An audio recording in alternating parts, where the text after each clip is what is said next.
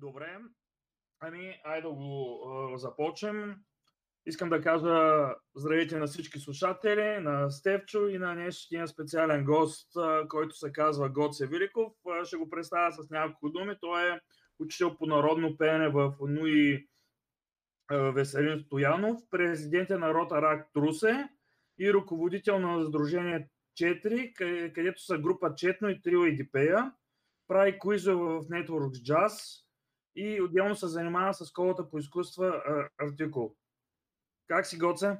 Добре съм. Радвам се за поканата и благодаря. Чувствам се прекрасно. Лятото идва и го очаквам все повече с нетърпение. Uh, искам няколко въпроса, че знам преди да започнем по темите. С какво може да се представиш друго и своите проекти като четно и така нататък? Какво може общо да кажеш?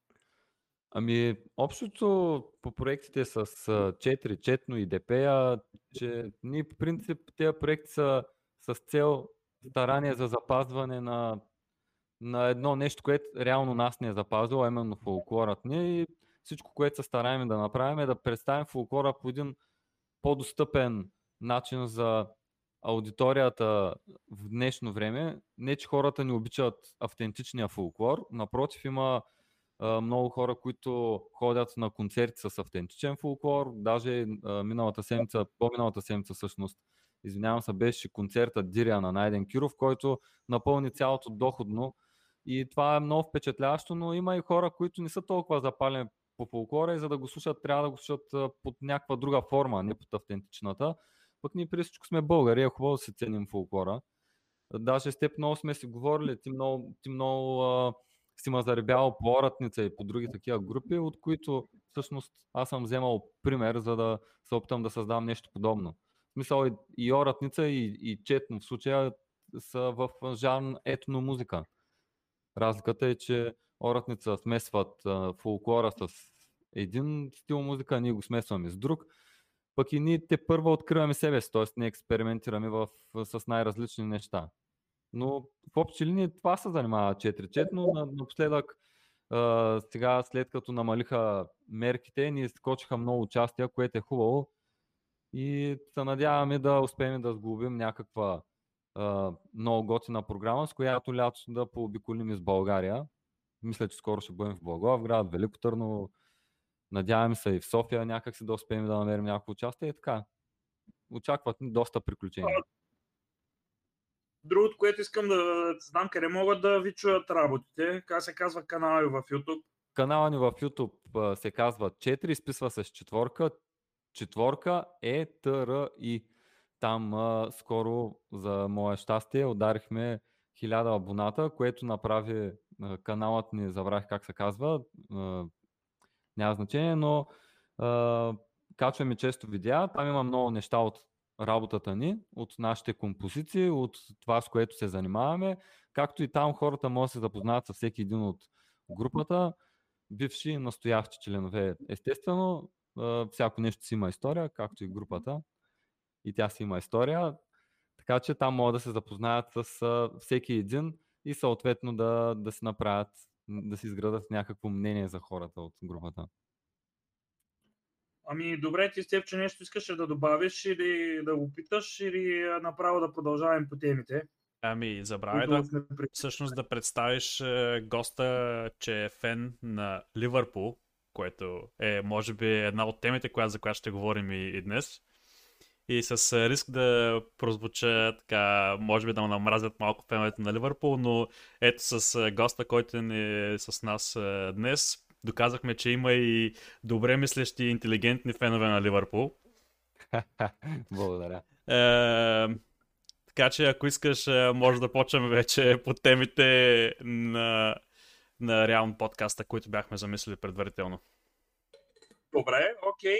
Първото нещо, което е, понеже много хора не го познават, но те, които го познават, всеки знае, че той е лутвен на Ливърпул, включително аз като съм ходил на гости, стаята било като някаква секта на Ливърпул. Навсякъде walk alone текстове, шалове, знамена, голяма лудница. Та, да започнем с темата, която искам. Първата е, е как виждаш ти изминалият сезон на Ливърпул? Ти твоите приятели. Еми да, хората да. си правят ремонтите е нормално. Та, изминалия сезон на Ливърпул а, за мен беше едно... да се извиним предварително за днескашния подкаст. Е, ще има малко страничен е, шум, но за нещастие някой е решил да прави ремонти в 7 е, часа вечерта. Така че, да. Ще има, ще има бит. След малко ще има бит. Агресирани, гадни хора. да. Аз лично се извинявам за това, което бих им направил в момента. Ами, относно въпроса за изминалия сезон на Ливърпул, аз съм доволен и ще обясня защо съм доволен. доволен съм, защото Клоп за пореден път успя да докаже, че въпреки обстоятелствата, а пък не знам дали се съгласите с мен, но обстоятелствата за Ливърпул се стекоха много кършки този сезон, то успя да овладее ситуацията и някак си успя да хване правилния подход към подредбата на състава, към играчите, които да пусне и съм доволен. Трето място реално не е най-високото смисъл, не е титла за Ливърпул, но аз съм фен на Ливърпул от 21 години и съм виждал Ливърпул буквално и около 16-17 място. Тоест, винаги, винаги съм се възхищавал, нали, тук ще отворя една скоба на фенове като фенове на Бърли, на Астън Вила и на тем подобни отбори без претенция. Тоест, тези фенове не са фенове на един отбор заради титлите им или заради това, че отбора играе за Шампионска лига или заради, заради някаква титла или заради някаква купа. Те са фенове на отбора, защото обичат отбора. И аз съм фен на Ливърпул, защото си обичам отбора и за мен факта, че няма титла не е голяма драма. В смисъл, факта, че сме на едно трето място, което дава квота в Шампионска лига, мен макара да съм щастлив, особено имайки предвид тежкия, тежкия сезон, тежките контузии на много ключови играчи, Ван Дайк, Хендерсън. Казвам Хендерсън, защото много важно нещо за един отбор са лидерите. А Ливърпул в, през януари месец остана без двамата си лидери, даже без тримата си бих казал, защото и Милнар много често го мъчиха контузии, така че предвид факта, че Ливърпул игра без лидери, с много млади момчета, с буквално последен избор на защитници, мога да кажа на клоп едно евала. Да, определено съм съгласен с теб, особено в, в това, че е, където каза, че Иван Дайк и Хендерсон ги няма. Освен, че са лидерите, буквално са и гръбнака на отбора. Абсолютно. Е, този гръбнак, който се изгражда от е, централните защитници, от опорните халфове, халфа, който изнася топката към креативните футболисти. Така че наистина и аз си мисля, че спрямо обстоятелствата, Ливърпул успяха да постигнат повече, отколкото реално очаквах от тях, особено в последните 7-8 кръга. Наистина хванаха последния влак едва ли не за, да, за Шампионската лига. Накрая даже вканаха и трето място, а не само четвъртото, което беше. Но сезонът не беше тежък само и за тях и този сезон се отреза наистина и всички отбори, които се бориха за топ 4 и наистина просто Ливърпул сякаш изиграха картите си най-добре или успяха да се адаптират най-добре в последните части на сезона. Добре, аз имам един друг въпрос. Не мислиш че този сериал в Ливърпул беше станал преди контузиите на Ван Дайк и на Хендерсън, като се има предвид кошмарната загуба от Астан Вила и малко преди това мисля, че пак има още извърши някакъв срив. Ами, много хубав въпрос. Това, което аз забелязах в Ливърпул, особено края на предния сезон и началото на новия, беше нещо, което по принцип Клоп изкорени от отбора на Ливърпул, но някак си, някак си в последствие тази година си го спомнихме и това беше постоянството. Някак си всички футболисти бяха не физически, а психически уморени. За мен футболистите на Ливърпул имат много, много добра физическа подготовка, но според мен тази година, даже и Клоп, не знам дали сте обръщали внимание, много често говореше за психическата умора. За това, че футболистите имат нужда от това малко да, да разтварят, че има нужда от малко свежест. И той най-вече говореше за психиката. Той не, не отделяше такова внимание на физиката. И за мен, наистина прав си, забелязва, забелязваше се на едни определени моменти как футболистите на Ливърпул, особено в атака, бяха психически леко изтощени. Тоест, чувстваха са, чувстваше се все едно Сала, Мане и Боби леко бяха изчерпани и даже и знам защо според мен. Имам една моя теория, естествено аз си казвам моето мнение, като предполагам, че по-голямата част от хората може да се различават моето мнение. Тя е, че много голяма част от проблемите ни в атака дойдоха, нали, говоря конкретно за този момент, когато все още Хендерсън и Ван Дайк бяха здрави, тогава проблемите ни в атака дойдоха от а, липсата на добра форма на Фирмино, който не знам дали сте забелязали, той е един много дискутиран, понякога е много оплюван играч, за съжаление, но той е един много добър двигател. Фирмино е един от футболистите, който играе по-близо до халфовете, отколкото до нападателите.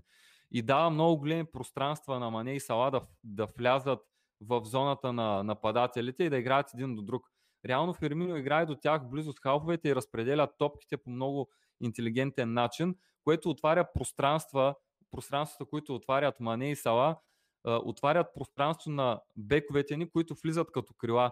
И реално става нещо като петима човека в атака, по-скоро четирима, зад които е Ферминио, който разпределя топките много, много акуратно. Но тази година самия Боби беше някакси много изчерпан, което даде много, много негативен отзвук върху нападението ни.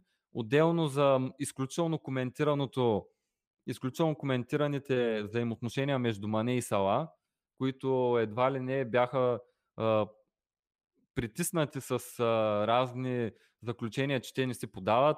Те наистина не знам поради каква причина не си подаха толкова, колкото предни сезони. Това края на сезона слава на боксова прави. Но имаше, имаше нещо, което караше атаката на Ливърпул да не функционира по начина по който функционираше предни години. Това е моята теория. Аз го облагам на Боби. А не мислиш ли също, че когато е, Ливърпул спечелиха два сезона подред, първо Шампионската лига и после е, титлата в е, Висшата лига, не мислиш, че имаше някакво успокоение от, от самите футболисти, защото изгледаха наистина, освен тая психическа умора, за която ти говориш, не мислиш, че се усещаше и някакво не толкова голямо желание, не толкова надъханост, така, тази злоба, която иска да прекратят е, тази пауза, която, дълга пауза, която Ливърпул имаха без е, титла в Висшата лига? Да, да, това, това е много важно и даже и Клоп, не знам, аз го усетих като намек при него, в едно интервю каза, липсваше ни гладът, аз искам футболистите ни да футболистите ни да са гладни. Даже и той много а, дискутира първата загуба на Анфилд нали, след големия период а, победи. Той каза, а, футболистите ни някак си а, нали, изгубиха глада си. Той нали, се а, повтаря как не иска а, Ливърпул да едва ли не да бъде обсъждан като най-добрия отбор, но просто иска да подарява ада, по негови думи, нали, буквално цитирам, искам да подаря ада на всеки отбор, който гостува на Анфилд. Някак си изведнъж този ад застина, обзе го лед, влезе някакъв смут в редиците на Ливърпул. Безброй събития, които бяха лишени от късмет, но пак казвам, Клоп спя да, да, да хвани юздите в правилния момент и направи правилните неща буквално, буквално в последния момент, което, което е вала за него, но си много прав. Ливърпул сякаш и не само Ливърпул, но изгубиха, изгубиха глада си.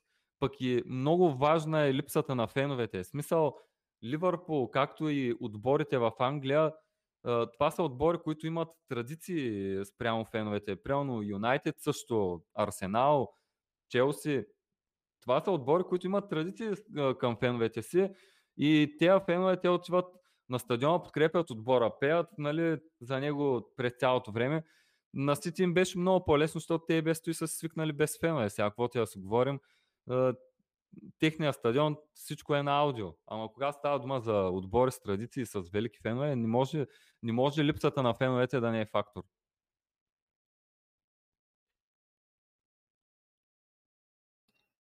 Абе, да ти кажа, аз се, бях замислил, че все някога трябва да поканим фен на всеки, аз такъв лично ни познавам. И ще бъде бая по-трудно. И другото, което искам да кажа е за това, дете казваш, че Мане и Салах не се подават, защото няколко мача и аз го забелязах, че наистина не си подават и Мане си беше излязъл няколко, беше излязъл няколко мача стърдит и даже имаше един случай, с който да ни прие поздравите на Клоп. Какво мислиш по тази тема?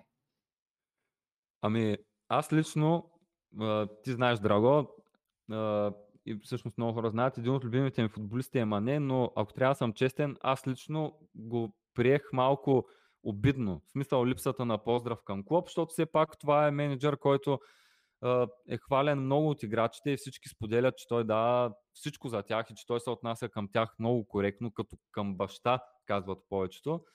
Но ми направи още по-голямо впечатление отговора на Клоп, защото това нещо го направиха не само Мане, това нещо го направиха няколко играчи в хода на сезона, това да не поздравят Клоп.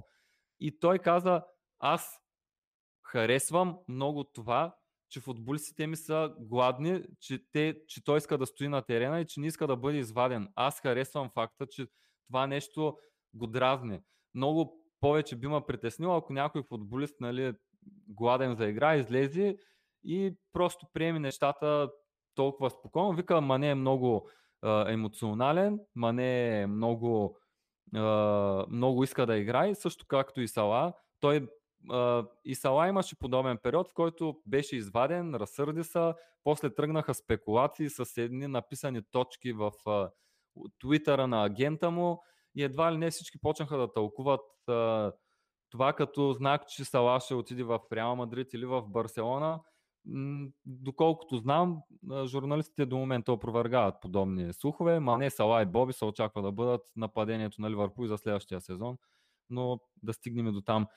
Смятам, че а, не е правилно а, да, да не поздравиш менеджера си. Нали, тук и от малко от гледна точка на педагог го казвам. Например, някои от децата ми, ако, ако се ядоса, че не го пускам на сцената и реагира по подобен начин, би ми станало гадно. И да ти кажа, първото нещо, за което бих си помислил първично е а, наказание или едва ли не как а, как да реагирам по начин, по който да му покажа, че той не може да, да демонстрира емоциите си по подобен начин, но замисляйки се върху думите на Клоп, някак си го оправдах. Оправдах не, може би, защото ми е любимец, но не знам. Много е странно реално и какво мислят феновете на другите отбори, когато видят нещо подобно. Защото а, реално, когато си фен на един отбор и обичаш един играч, обичаш и менеджера и нали, всичко около отбора, ти е много трудно да осъждаш. Разбираш ли ме? Арсен Венгер, Арсен Венгер преди време беше казал едно интересно нещо. Беше сменил някой футболист и по същия начин той се беше разсърдил. И той и го питаха журналисти, той каза, вярвайте ми, достатъчно дълго време съм в тази игра и ще ви кажа едно нещо. Никой футболист не е доволен, когато е сменен. Абсолютно. Абсолютно. А, за мен нещата, които се промениха от преди и нещата, които се промениха и, и това, което се случва в момента е това, че футболистите придобиха прекалено голяма публичност. Те не са само футболисти и играчи, те са вече се приемат като звезди. Всеки един футболист се приема като звезда, ако се види на телевизора.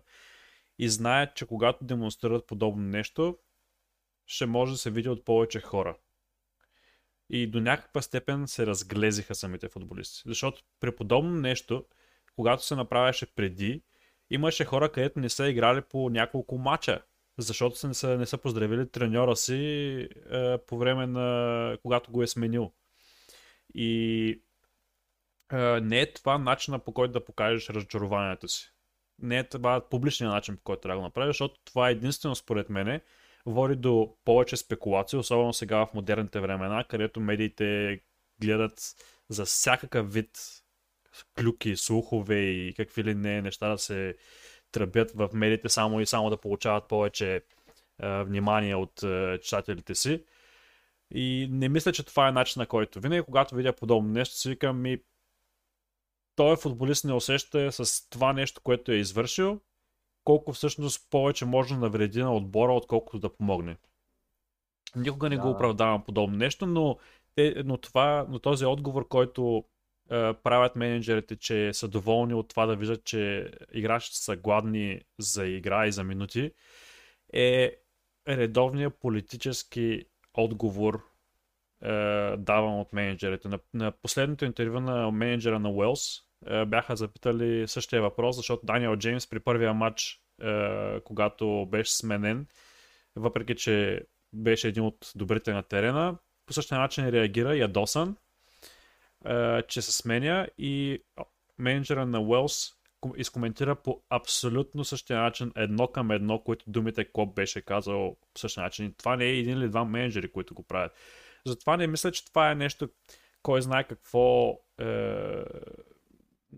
Това е просто политически отговор, който някак се усмирява нещата от към медиите и от към отбора.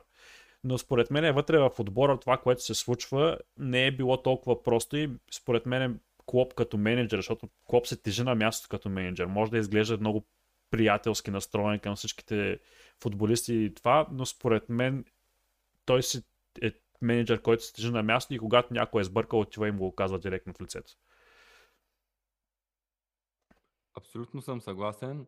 Uh, относно Клоп, uh, като менеджер, в сравнение с Саутгейт бяха попитали Хендерсън и, uh, нали, за тежестта на място. Хен доказа, Клоп е от менеджерите, в, които когато влезеш в съблекалнята, се чува само единствено неговия глас. Ти мълчиш и, и слушаш какво трябва да направиш на терена. Докато а, каза, Саутгейт е съвсем различен а, тип. Той комуникира с нас, пита ни какво мислим ние и а, казва, това е много, много различно, нали, когато съм в национал и когато играя за клуб, защото при при единия вариант срещам млад менеджер, който, който дискутира с нас, който мисли заедно с нас за, за това как да изгради състава, докато при Клоп в съблекалнята нещата са по съвсем друг начин. Да, наистина много съм съгласен, че той е приятелски настроен, доста забавен пред медиите, доста, доста така шоуменски настроен, носи го това шоуменското в себе си, но, но реално вероятно наистина е така. Наистина авторитета му е доста голям и играчите наистина много съобразяват с това нещо. А, добре, тогава да преминем така леко към а, следващата тема за трансферите на Ливърпул. Но първо имам един въпрос. А, мислиш ли, че има връзка от това, че Ливърпул не привлякоха някой футболист, който да е гладен за тези успехи през изминалия трансферен прозорец, се отрази на това, че и другите останали футболисти сякаш се примириха с това, че този сезон ще бъде по-странен и просто да, да минава. Ами, вярно е. Това за рефрешването на един отбор, нали, ако може да са подновяването, нали, за да използваме по- по-добри, нали, да използваме български думи. Но а, това е нещо, което е нужно, но Клоп е много рационален човек. И това винаги се е отразявало в повечето случаи доста положително върху Ливърпул, но понякога теченията на обстоятелствата и липсата на късмет се отразява и отрицателно. Сега ще обясна какво искам да кажа. Примерно ние продавахме Ловрен на Зенит. Отваря се място за един защитник, най-малкото един защитник, който трябваше да бъде купен, за да попълни пейката, така да се каже, от защитници, от които имахме нужда. Или поне ако нямаш представа кого да купиш, когато заменяш Ловрен, тогава просто не продай Ловрен.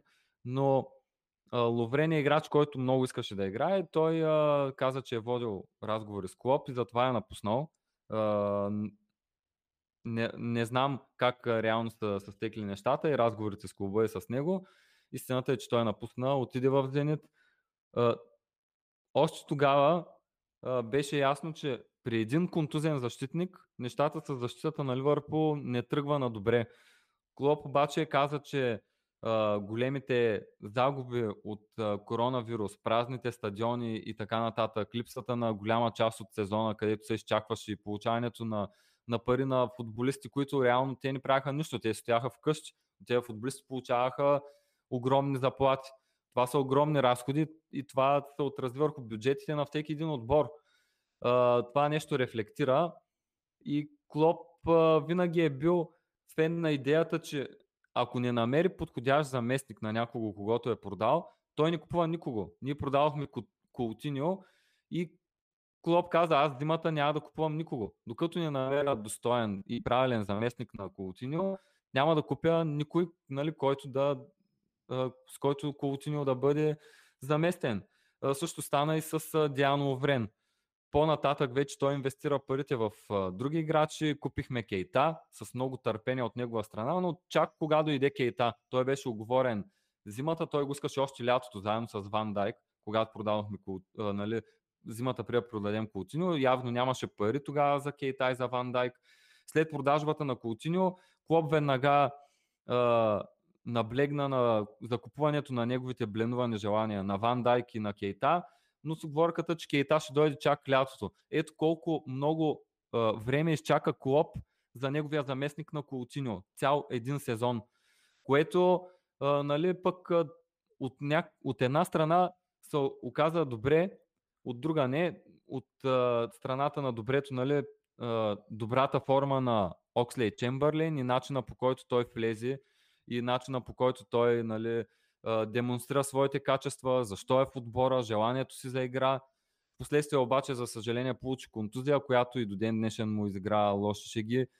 А, обаче на финала, липсата на халфове. Стигаш до финал с Реал Мадрид – и, и по-голямата част от халфовете са ти контузени. Е там един Колтиньо или един човек, който просто да е бил купен, за да, за да бъде на пейката, за да влезе прямо на мястото на, на контузения тогава Емре Чан и тем подобни, щеше да е от полза, но никой не знае кой кога се контузва. Много често Клоп разчита на, на късмет в такива ситуации от към а, играчите и изчакването на точният човек, който му трябва. Той много пъти е казвал, не искам да купувам кого да е, не искам да купувам някой просто защото сме продали халф или защитник или нападател. Когато избираме играч, той трябва да е точно определения играч, т.е. да е точно това, което търсим. А във връзка с това, което казваш, в момента, когато Вайнолдум напусна и се говори също е, че и Шакири най-вероятно ще се замине този сезон. Мислиш, че ще има заместници, както казваш, дори да бъдат само е, играчи, които да могат да влязат в такава ситуация или дали ще бъдат също и е, играчи, в които веднага се впишат в първия отбор. Мислиш, че ще има подобни трансфери в момента в Ливърпул? Ами, реално погледнато, аз се надявам да има куп, закупени халфове или а, и поне двама атакуващи играчи, но ако ми позволите, искам малко така повече да аргументирам мнението си върху а, закупуването на, на играчите то е следното. Ние купихме Конате, доколкото знам, все още не е официално представен с тениска, но това е един стабилен разход за защитник, който отбора на Ливърпул се позволи да направи. Какво имаме ние обаче от към нали, Ай ще започна набързо с вратарите. Имаме а, един, да речем, Алисън, който се представя блестящо на моменти. Да, вярно е, януари месец беше малко шашнат, но е разбираемо, защото баща му почина, което му се отрази много, много зле психически. По-късно обаче през сезона бих казал, че на Вакса и не само по-късно през сезона, спасяванията на Алисън в Шампионска лига и въобще в, в шампионата многократно са доказвали за мен като фен, сега всеки си има мнението, че той е един от, най- един от най-добрите вратари. Имаме и две резерви. Адриан, който се радвам, че нали, беше споменато, че вероятно ще е трети избор. И младият Кейор, или там Келахър, или както му се произнася името. Не мог... той, той е казвал как му се произнася името. Английските коментатори го четат по съвсем различен начин. Тук българите изговарят името му по трети начин, но момчето от школата, което така влезе в доста важни матчове и успя да, да, да докаже себе си и да заслужи нали, втория избор. Ако преминем към защитата, от липса на всякакви защитници изведнъж станаха Ван Дайк, Гомес, Матип, блестящо представилия се Филипс, защото за мен това момче е много сърцато, което е много важно. Закупения Бен Дейвис, който все още няма матч за Ливърпул. Рис Уилямс, станаха 6 а, защитника. И това са 6 играча, които в момента играят на позиция защита. Очаква се Ван Дайки Гомес или Ван Дайки Конате, който не е нали, скъпото попълнение да са в центъра на отбраната. Тук идва момента, ще продава ли Клоп защитници? И според мен отговора е не, защото Клоп, доколкото знам, ще продава Уилямс, Неко Уилямс, Уелсета, което ще даде шанс на Гомес и на Конате, които са също играли на поста десен защитник, да заемат в някои от мачовете поста на, на, де, на десен бек, не на десен защитник. Ако преминем към халфовата линия, там ще видим титулярите според мен са Фаби, който играе близо до защитата, Хендо и разиграващият Тяго, но Клоп е с магарешки над и не каза, че Окслейт, Чемберлейн и Кейта няма да бъдат продадени. Тоест, имаме един добре доказал се играч от школата в лицето на Къртис Джонс. Ето ти трима резервни халфове, които ще застъпят и да не забравяме, че а, Харви Елият в много от мачовете си застъпваше и играеше до халфовата линия. Тоест може Клоп да има някаква, някаква идея, той да е човекът, който да изгражда нали, да приема да е на място на Тяго, да е. Той е така наречената осмица и половина. Тоест, човека, който влиза и към нападението от халфовете и човека, който се връща към а, дефанзивните халфове. Стигаме до нападението, там очаквам продажба на Ориги, на Шакири. Шакири също можем да го борим към халфовете, той все още не е продаден.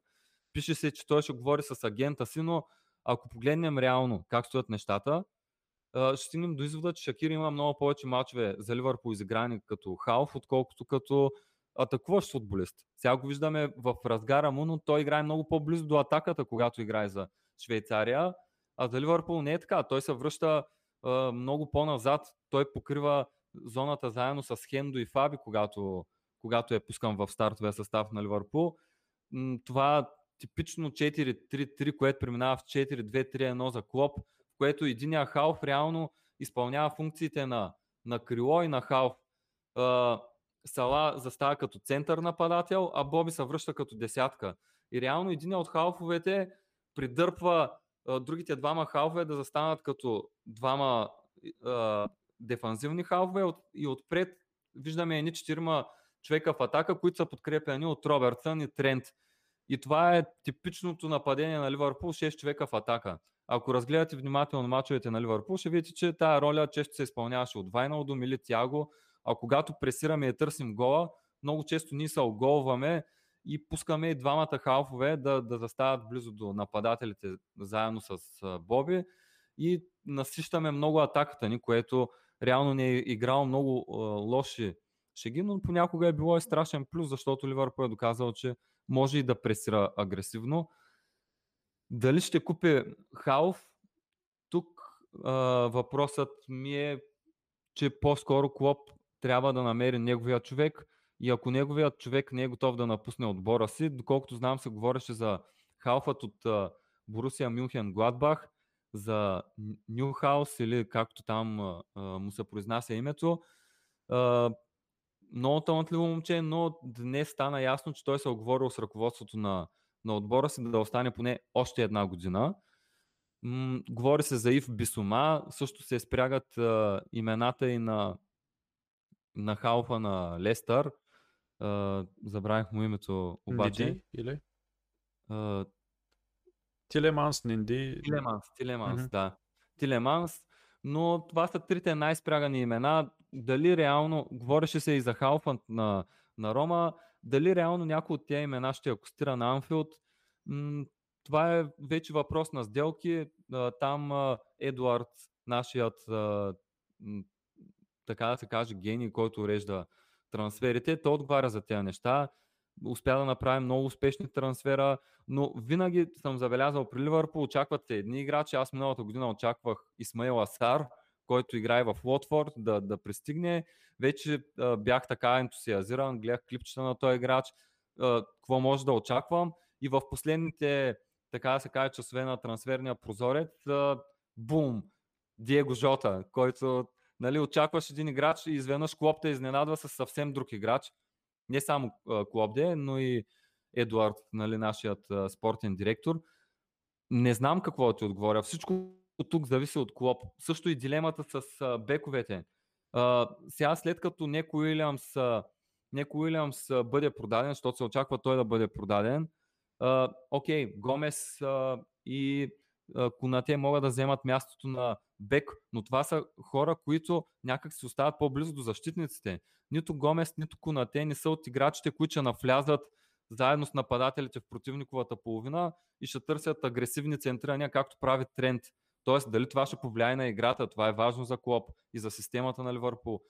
Ако Робертсън, не дай си Боже, се случи нещо с него, това е човек, който е неуморен. Той сигурно има 6 бели дроба.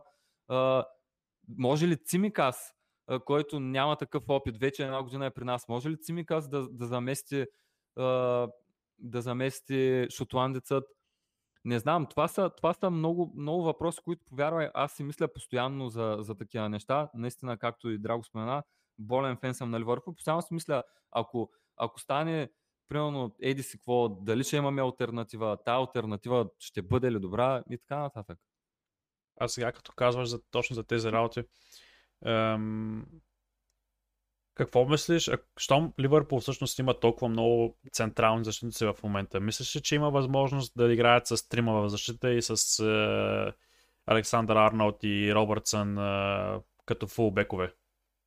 Защото ами... те и така или иначе играят толкова атакуващо и може би, може би и това е идеята на Клоп, защото преди се оголваше прекалено много с двама защитници, когато стояха е, на централната линия. Може би ако са трима, с един по-разиграващ е, защитник, е, мислиш, че има такъв вариант за следващия сезон?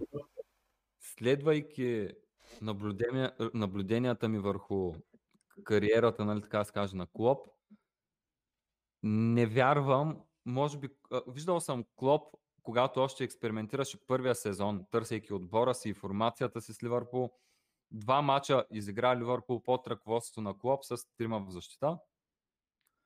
Но тези формации бяха променени още към 60-та минута, към неговото 4-2-3-1, в което той стартира в Ливърпул. После премина към 4-3-3, но то е едно нестандартно 4-3-3, което по-скоро преминава към 4-1-2-1-2. И а, това е 1-2-1-2 дава шанс реално на бековете ни да, да търчат нагоре-надолу, нагоре-надолу през целия матч. Всъщност тяхната енергия е изключително важен фундамент за формата на Ливърпул. И а, тук а, формация, ако Клоп а, избере друга формация, според мен тя ще е 4-2-3-1 а, и ще се аргументирам защо. 4-2-3-1 е позната формация от Клоп. Тя внася разнообразие. В много от мачовете си реално в сезона 2019, когато той допусна само една загуба и всичко останало бяха всичко останало бяха победи и равенства. Сезона, в който свършихме на една точка за Цити, доста болезнено. В този сезон Клоп не малко пъти използва 4-2-3-1, но в тази си система той поставяше много често Окслей Чемберлейн и Шакири, които преди малко, както споменах, понякога се връщаха назад до халфовете и оставяха повече разиграването на Боби, Мане и Сала. И беше едно много странно 4-2-3-1, в което а, халфовете някак си бяха двамата дефанзивни един от друг. А, третия във формата, нали, в лицето на Шакир или на Окслейд, стоеше до халфовете, но беше в зоната на, на уинговете, т.е. На, на, на крилата. А Боби Мане и Сала много интересно се въртяха. Буквално се разменяха постоянно. След което Клоп направи абсолютно също и с халфовата линия. Ако разгледаме мачовете на Ливърпул, ще видим как Вайналдум, Тяго, Хендерсън и Фаб... или примерно Фабинио, Тяго и Хендерсън постоянно разменят ролите си. Тоест, Хендерсън понякога заема място на Фабинио, когато той тръгне стопката напред. Да не говорим, че ролята на, на халфовете понякога е изключително важна. Примерно, когато играе а, Милнар, той много често повече се връща назад и покрива зоната на Робъртсън и застава до защитниците като бек, отколкото да търси атака с, а, нали, да, да навлезе в атака с нападателите. което е много интересно. Винаги футболистите на Ливърпул имат някаква мул, мултифункционалност. и какво точно искам да, да кажа, ще давам няколко примери. примерно, да, да, да, да речем, м- бековете ни. Трент Александър Арнолд по принцип е бек, но той е трениран в школата за халф, той е трениран за крило, но Клоп го използва, започна го използва като бек, което е странно. Ван Дайк в сезона си в Селтик има не малко мачове изиграни като дефанзивен халф, където може да видите, че в Селтик той има много голове, мисля, че бяха някъде около 12, където той преспокойно се тръгваше като халф, навлизаше до противниковата половина и отбелязваше. Фабинио играе като централен защитник, в Монако е играл и като ляв бек. При нас играе като дефанзивен халф. Хендо, откакто е в отбора, е изпълнявал функциите на нали, така наречената десятка, на дефанзивен халф, на изграждащ халф, на крило, на халфбек. Окслей Чембърлейн играе при нас като халф, беше в Арсенал крило, обаче в същото време последния му сезон в Арсенал беше бек. Диего Жота играе като крило, играе като нападател, играе зад нападател. Фирмино играе навсякъде. Мане също в ролята си на десятка в Саутхемптън. При нас дойде да играе като крило. В момента често е пускан и като фалшива девятка, често играе по крилата. Мухамед Сала същата работа. Тоест, мултифункционалността на играчи на Ливърпул е нещо, което Клоп търси. Кейта. Кейта в Лайпциг игра като десятка, игра като дефанзивен халф. При нас е същата работа. Тоест, това може би е нещо, което Клоп търси. Милнар също. Милнар съм го виждал да играе като централен защитник в един матч срещу Увърхемптън 2019. Той игра заедно с а, един играч, който продавахме на Увърхемптън в интерес на истината, а, Киана Холер. А, той игра като централен защитник без абсолютно никакъв проблем. На, ляв, на левия и на десния бек е ясно, че е играл, както и като Крилов, останалите се отбори, десятка. Въобще това е нещо, което много ми харесва, мобилността на играчите. Да, аз те попитах този въпрос, защото е, и аз споделям твоето мнение, че не виждам Ливърпул да играят с тази схема, която е с трима защитни централни и двама фулбекове, но поради друга причина. Е, в нещо, което е общо, когато има такава система за игра, с трима защитници и двама фулбекове, е, че има изявен централен нападател в тези отбори. Дали ще бъде когато беше в Челси е, Другба, дали ще бъде Лукако, както е в Интер, дали ще бъде нещо на Хари Кейн, Кавани. Има го този човек, към който да се насочат всичките топки, които се получават от крилата, заради това натоварване на крилата, което го има. Докато Ливърпул наистина няма такъв човек, който да, да стои в центъра и да, да знаеш, че може да насочиш топката, когато се освободиш към него. И тая мобилност, която е на Ферминио Сала и Мане, просто се изгуби, ако се използва тази система. Затова и аз съм на мнение наистина, че трудно би, би се измислил начин да се използват всичките най-страни, най- най-силни страни на играчите на Ливърпул, които са в атака. Абсолютно съм съгласен. И а, най-малкото ние нямаме таран към когото да. Всички нали, отбелязани добри футболисти, които спомена в нападение, са тарани. Лукако е типичният нали, изчезващ таран, Левандовски, Харикен. Това са хора, които играят а, на върха на атаката и завършват атаката. Но в Ливърпул няма такъв а, типичен играч таран. И а, съм подкрепям а, твоята теза, нали, че а, ще, използват, ще се използват а, такива тактически системи, в които да има един консумиращ футболист за, на фона на играта на другите. Драго, жив ли си? Аз съм жив, аз искам едно нещо да добавя. Е, добре, че ме намесихте най-сетне. В този разговор, по принцип, аз много харесвам Диего Жота. Първо, много ми хареса как би Александър Арнолд на FIFA миналата година. И и сега, когато го взе Ливърпул, не ми е станало изключително приятно. Въпросът е, че той много добре се включи в Ливърпул. Като изключен периода му на контузия, другите мачове, които играеше, той доста от мачовете кара голове и то в ключове голове. Определено, дори в момента на, на Европейското паренство, смело мога да кажа, че Диего Жота е най-силният футболист на Португалия в момента в, в отбора им. Е, той... И определено И определено на Бруно Фернандес не му влияе добре Кристиано Роналдо. Има нещо вярно в това, което казваш, да. Ем, когато се срещнат такива характери на, на терена в един отбор, не е много лесно да се намерят е, как да се използват едновременно и двамата футболисти. Това плавен преход към а, тема, третата ни тема ли беше? Ами може. Има ли още нещо да добавим Ливърпул или а, да минаваме направо към третата тема? Нека, нека госта ами... да каже, ако, ако иска нещо да добавя към, към сезона на Ливърпул или очакването за следващия сезон, може би да завършим.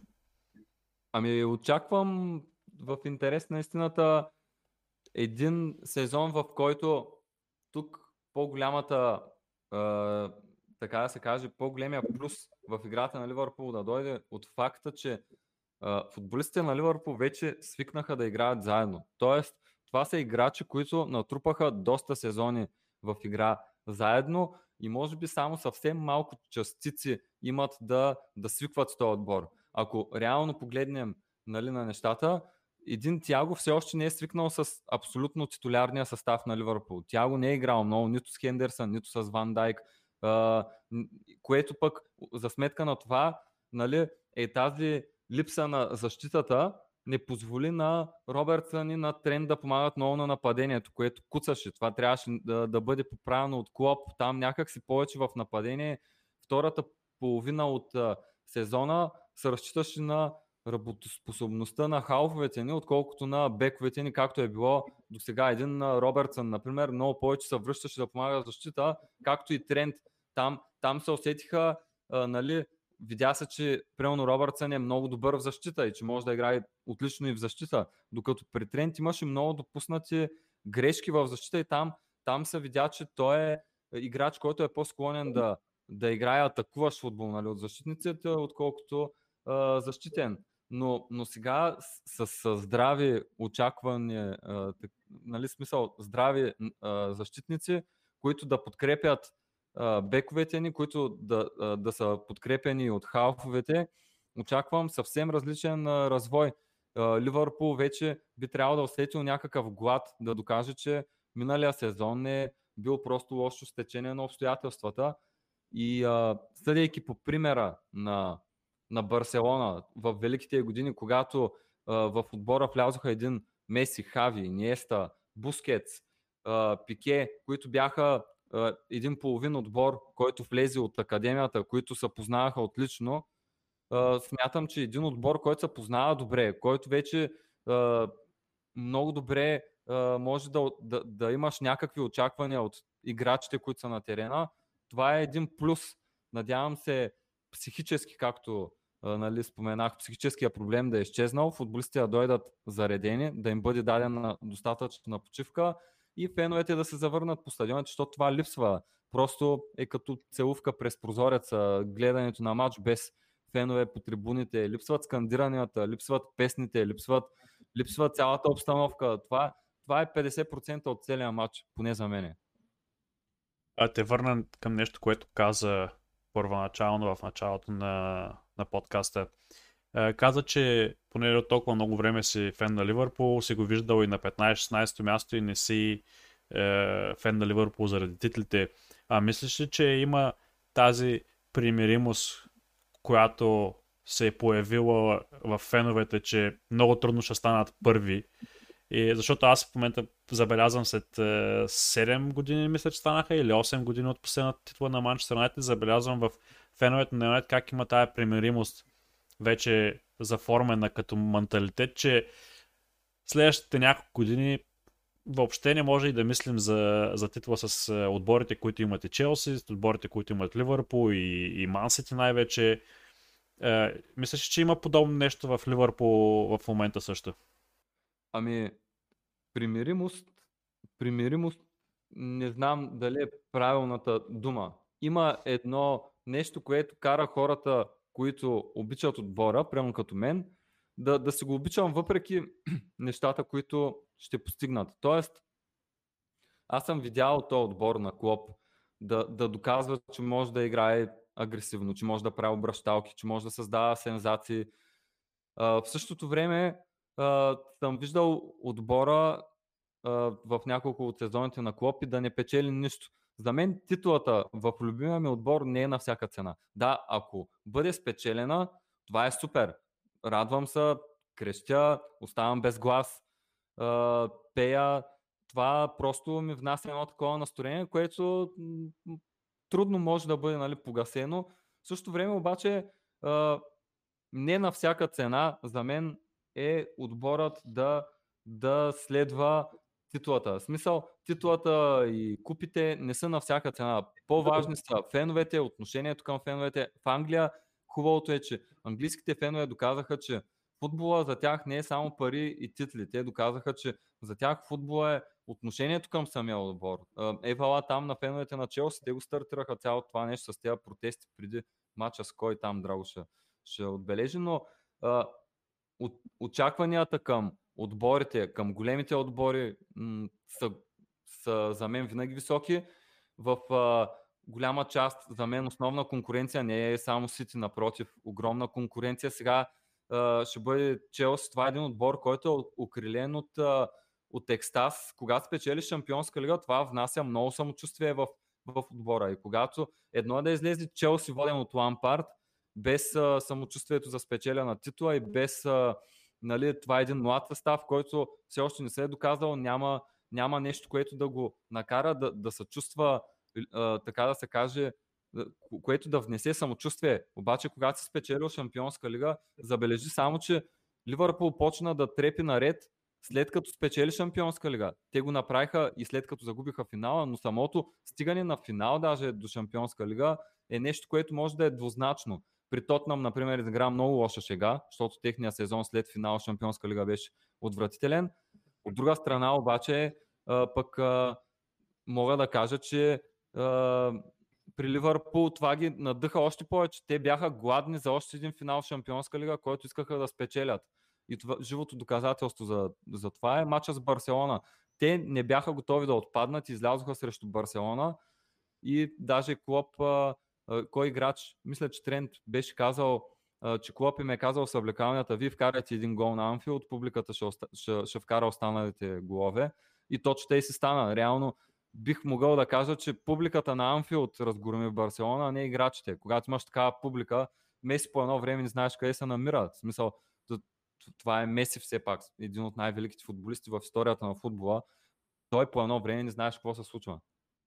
Аз само искам на нещо да добавя, което не съм съгласен с тебе. Ливърпул преди да спечеля Чемпионска лига пак си трепаха в Англия. Въпросът тогава имаше един Манчестър Сити, който трепаше повече. И с а, няколко елемента на късмет, а, примерно топката, която не успя да влезе във вратата на Сити и късметлийски удар на, в, срещу Лестър. Е такива работи, но Ливърпул тогава бяха много силен отбор и с късмет, с, с страшно точки направиха тогава но просто някакъв късмет да станат шампиони. След Шампионска лига Сити дадоха малко назад, но за сметка на това Ливърпул продължи същото ниво. И според мен до една степен точно заради това Ливърпул този сезон не бяха в така добра кондиция, заради тези два силни сезона, които бяха много тежки. Където и допълнително изпечелиха и Шампионска лига и шампионата в Англия и затова дадоха малко по-спокойно, защото все пак спечелиха две поредни години титлите. И затова според мен също трябва освежаване на отбора, да има гладни играчи и да продължат да играят. Съгласен съм с част. Съгласен съм. За гладните играчи е много дискутирана тема в групите на Ливърпул. Само на... Извинявай, че те прекъсвам фенове на Тотнам и за успех в Шампионска лига, не, не, мерси. Той не е нещо. В смисъл, единствено най-големият успех е финал на Шампионска лига и те не знаят как се стигнаха до там. И това ще имаме в близките, не знам колко години, те нямат, не знам колко време титла, изобщо това да е. Тъй, че е смешно да се говори за Тотнам. Но трябва да намерим фен на Тотнам, ако някой познава, дайте го да говорим с него. Аз няма говоря с него. Имаше едно мене, трябва... имаше едно меме, нали, Норич влязоха пак в, в елита и а, отдолу Хари Кейн гледа нали, тъжно към Норич и си мисли, ако бях останал да играя в Норич, сега ще да имам две титли от влизането нали, в елита. Той ще смени отбора сега. Но като го гледам как играе за английски национален отбор, ще му вземам там 30 лева за купи агнешко. Аз не мисля, че ще смени отбора. Пътници. Аз наистина, Какво? наистина мисля, че няма да смени отбора. Заради Стига, просто, бе. просто заради е, голямата сума пари, която ще, Даниел Леви ще иска за него. Тук съм съгласен, много от скъпите футболисти в момента им падна цената заради големите загуби от коронавирус и вероятно очаквам само Мбапе, който ако не преподпише договор, нали, смисъл 100 милиона са напълно нормални за един играч, който зимата му изтича договора и става свободен агент, тъй че 100 милиона за Мбапе са някакси логични, реално за играч, който в днешно време би трябвало да струва 200. Но според мен а, Леви няма да се раздели с а, Хари Кейн, а едва ли има клуб освен Сити, който може да даде над 100 милиона за играч от неговия ранг. Не и този сезон определено. Има, има такива Да, да, да. клубове, но не и този сезон. Не, не в този трансферен прозорец поне. Да, тук, тук съм съгласен. И затова ще е много странен трансферен прозорец въобще за, за всички отбори, защото тук става вече едно огромно надцакване. Всеки претендира, нали, че цените на играчите трябва да са по-низки заради загубите. Заради загубите пък и отборите трябва да продават, защото те са назор. Примерно един Наполи, който е готов да се раздели с изключително много играчи. Така че тук вече става дума за това доколко е назор даден отбор да продава. И а, кой може да се възползва от звездите, които ще бъдат продадени.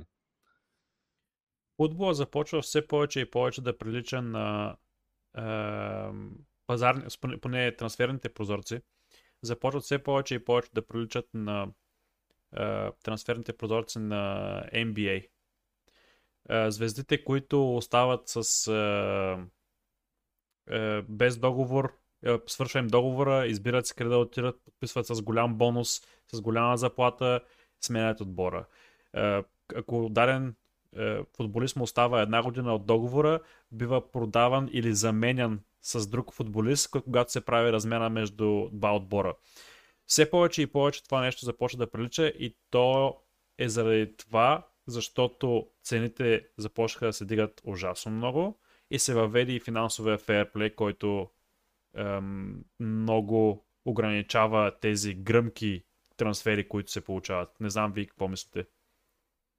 Ами аз за финансовия не съм много съгласен изобщо, защото, както видяхме, то финансов фейерплей не успя да направи абсолютно нищо срещу Сити, които бяха го нарушили.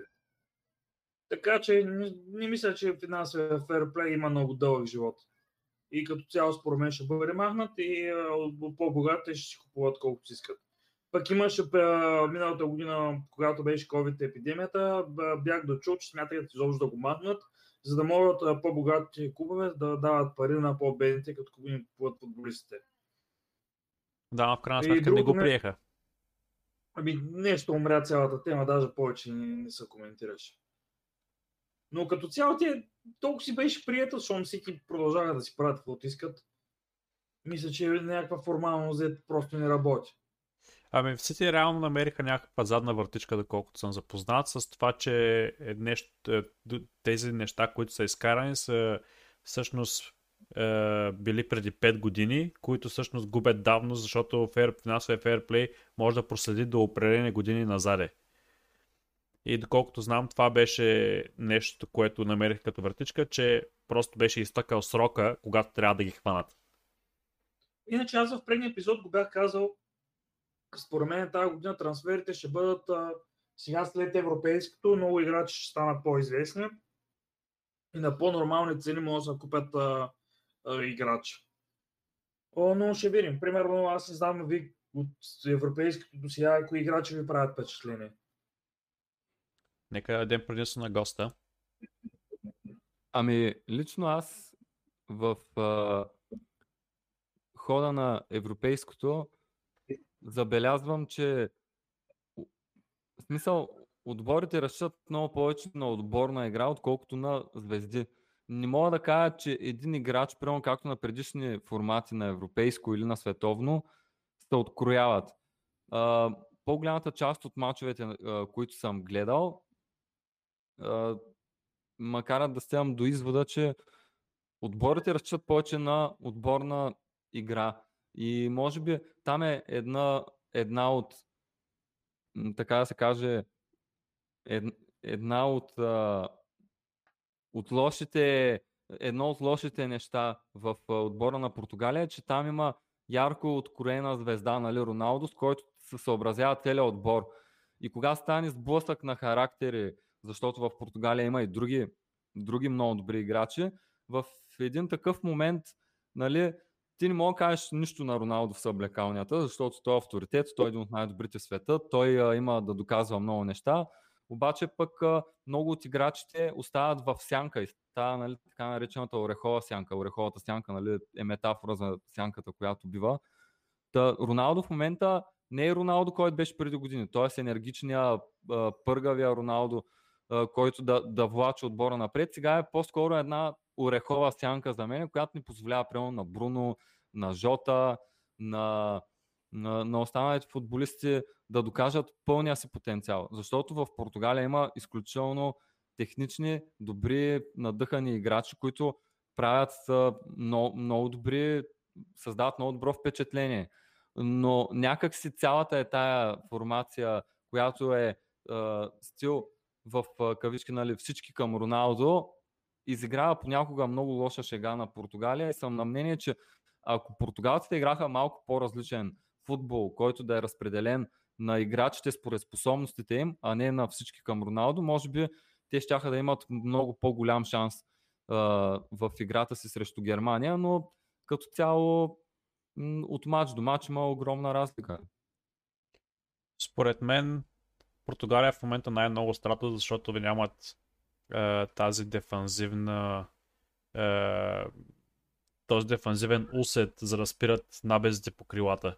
И може би един от една от причините заради това е и коронавируса, който е, се зарази Жоал Кансело. Е, а той всъщност играе точно на, на крилото.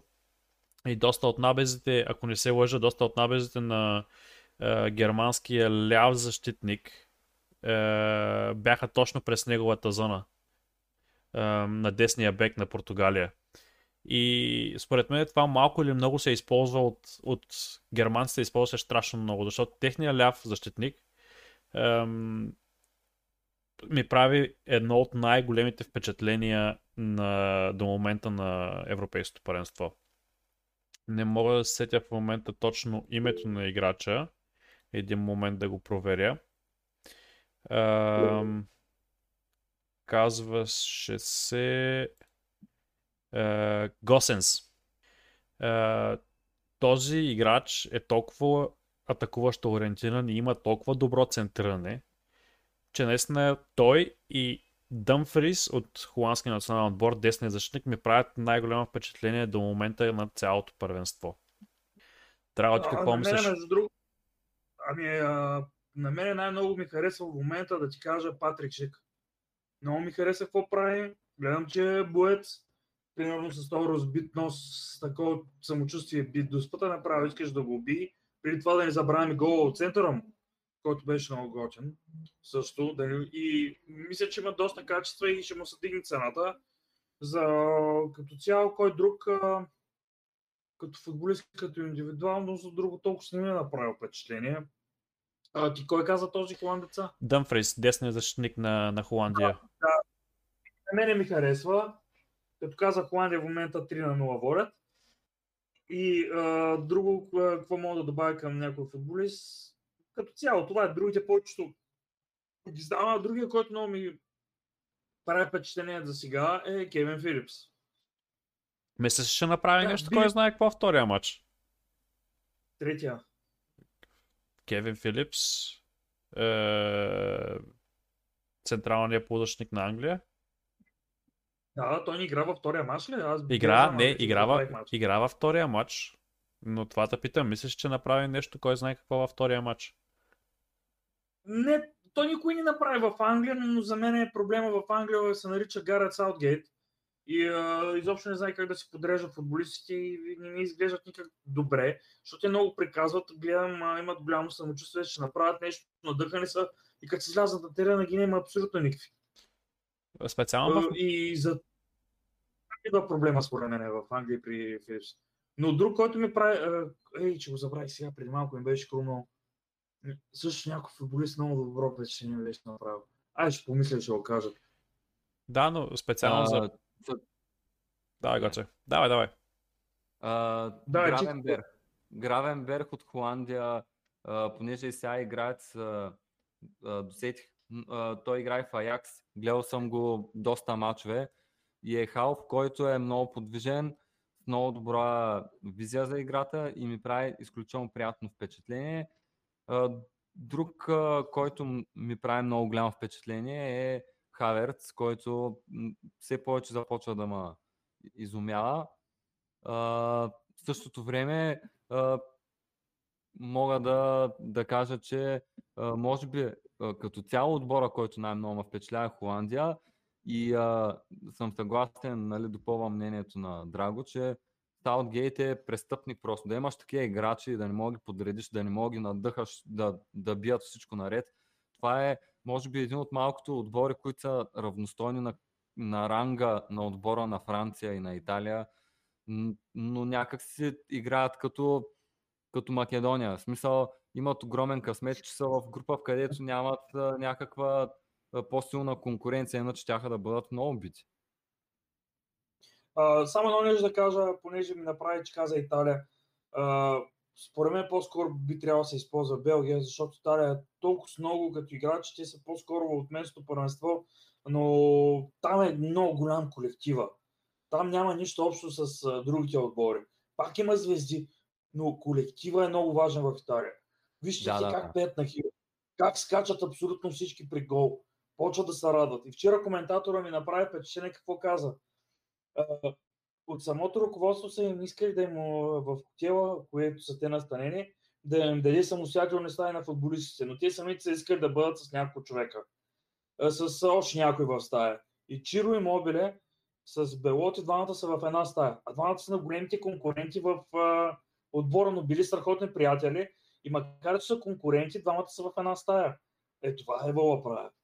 И Манчини направят такава машина в момента, която са ми да, преди европейското не ми бяха фаворит, но в момента са ми фаворит. Много ми харесват как играят, даже са 300 пъти по-симпатични от Англия в момента.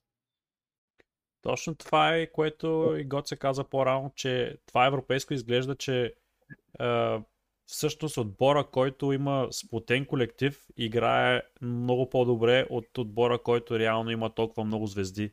Виждаш, примерно и французите, първия матч е, имаха много добре изграден, имат по принцип добре изграден колектив, но ги има и тея, и тея звезди, Мбапе, Гризман, които са си характери. Но, примерно, при една Германия, която няма толкова изявени е, огромни звезди, да кажем, е, играят от това, че играят наистина колективно всяко, всеки един матч. Те са толкова точно като, като машина са наистина, точно като италианците. И между другото най-голямо впечатление наистина ми правят италианците и германците, как не съм очаквал да играят толкова добре, но всъщност се представят много, много по-добре от, от е, това, което мислех, че могат да, да направят. Гоце нещо да добавиш? Не, нямам. В смисъл не си позволявам много да говоря за европейското. Гледал съм най-вече мачовете на Испания, на Германия, на Франция, на Италия, но има мачове, в смисъл има доста мачове, които не успях да гледам и затова не си, не си позволявам да, да изказвам толкова нали, твърдо поставени мнения около европейското. Но нещата, които забелязах, нали, които повторихме, да ви ги споделих в основни линии. Това е, че отборите печелят, а не единиците. Само да добавя нещо, то за Испания, че си ги гледал не е гордост. А, само това ще кажа. Да гледаш мората и как се стърват след добавка от дуспа по някакъв кароцарски начин, който може да изнери абсолютно всеки. И там гледам някакви проблеми почка да идват. Турци ме изнадаха, мислях, че по-добре са представят и ги убиха като кучета. И общо взето, а, да видим сега останалите мачове как ще бъдат, как се определи най-добрия, най-добрите трети и така нататък. И а, като цяло аз повече някаква да добавя за европейското. За... Не мисля вече като минали епизод мач по мач да ги даваме. А, ти сте, че ако имаш да добавиш нещо за европейското, кажи го и да гледаме да приключваме вече. Ами Гоце мисля, че имаш да каже нещо преди това. За европейското имам да, да добавя само, че нали, конкретно за Испания, понеже стана тема, не виждам а, проблем в останалите части от а, нали, изграждането на атаката, като изключим самата атака. Тоест там проблема е, че няма човек, който да завършва атаката. Мората е изключително слаб играч за мен. За мен е един късметля попаднал и играч сред много добри футболисти. Липсата на, на, на оправдани очаквания от Феран Торес, който от него очаквах някакси прекалено много, особено след последните му мачове с Сицио и мла... това, че е млад, надъхан. От към менеджер, мисля, че менеджера на Испания е изключително силен менеджер, но някакси не попадна на поколение, което може да, да, из, да, да завършва атаката. Те много хубаво владеят, много хубаво стигат до някакво положение, но просто няма кой да го хване това положение и да го, да го реализира. Мората изпуска много смешни положения. А, нали, от тук седнал на стол, ми е много лесно да кажа, че положенията са смешни. Аз стоя на Марисън сам срещу празна врата и, и а, бия топката в тъч, но все пак нали, говорим за професионални играчи. От не, към него очакванията трябва да са много по-високи. Да, и не подавам. Много е тъпча. Съгласен съм с тебе, Гоце, особено последните ти думи. Ами да завършим само, че е, да не забравяме, че англичаните е, в момента наистина имат 4 точки и аз не мисля, че те ще завършат първи в групата, защото ако се спомним в квалификациите, Чехия биха Англия 3 на 0, ако не се лъжа на единия от мачовете. Да, да, точно, абсолютно. Така че и чехите както играят толкова силно с uh, този централен нападател, който в момента имат, който наистина е един от изчезващите видове таран. Наистина могат с тази слаба игра, ако покажат същата игра, както покажаха срещу Шотландия, чехите преспокойно могат да ги бият е, един на 0, да кажем, и англичаните могат да останат и е, втори, примерно, в крайна втори или трети даже могат да останат, в зависимост от това как Шотландия и Харватска е, завърши матча. Така че очертават се доста интересни последни кръгове. Е, днес стискам палци за, за Дания, да бият Русия и да се надяваме, че ще успеят да продължат е, в следващата фаза. Дано. Само да не забравяме, че предния европейски шампион Португалия тръгна много слабо в групите, това преди 4 години. Не, е хубаво да, не е хубаво да отписваме никого, защото докато самия отбор тръгне, докато се работи, докато почне да набира енергия, отборите, това, което са в групите, нямат нищо общо с това, което са извън групите. Вече мотивацията е много по-различна. В групите имаш едно спокойствие. Ако се издъниш този матч, може да вземеш точките в следващия. Но сега не, не е точно така и почват да, след, да, да валят интересни, по-интересни матчове и европейското те първа, както ти каза, започва да става все по- и все по-интересно. Само да добавя още едно нещо, не е да се отписва. Аз пак бих отписал много отбори, като Северна Македония, които в момента падат и 3 на 0 от Холандия, тотално отписани, както и Турция. Също според мен трябва да бъдат отписани. Ти през свършен факт е лесно да ги отпишеш, нали се сещаш? Драго, пак на Естествено, ти Да, естествено, не трябва да се отписва. Може па да се отпише, пък капа да не се отписва. Толкова слаби отбори има. Но, примерно, нашия национален отбор е вече отписван. Какво друго да добавям? Нещо още ще добавяте ли, защото искам да завърша по един друг начин? Аз не. И аз нямам какво да кажа. Казах това, което имахме на ум. Според мен стана доста добра дискусия. Драго, ти си. Добре, искам само да кажа, че по принцип в Русе във всеки четвъртък се прави квиз, който по принцип го прави а, а, Гоце. И, но тази седмица в четвъртък, а, кой ден се падаше, само да проверя, 24 юни. Съм за първи път и за сега мисля да е за последен. Съм аз ще направя пари квиз, ще видя как ще бъде. Ако има доволни, ще продължа. Ако няма, ще ми е сета. Така че, още друго няма какво да добавя. Мисля, че това е идеалният край. Ако някой има нещо да каже, Ами да благодарим на Гоце за гостуването. Беше наистина аз на мен, благодаря. мен лично ми беше много приятно. И Въпреки, мен. че говорихме за един от отборите, който по принцип не харесвам. Но за този отбор на Ливърпул мога да склоня да кажа, че е един от е, по-приятните за гледане. Така че благодаря ти за Така че- гостуването. Е, дочуване на нашите слушатели. И Драго, ако имаш да кажеш нещо. Ами да не забравяме все пак, че всички обичаме футбола и това, че Ливърпул примерно играха хубав футбол, не мога да го отречем, каквито и да сме. Ма. Така е много добре казано завършък. Довиждане от нас за тази вечер. Довиждане, лека.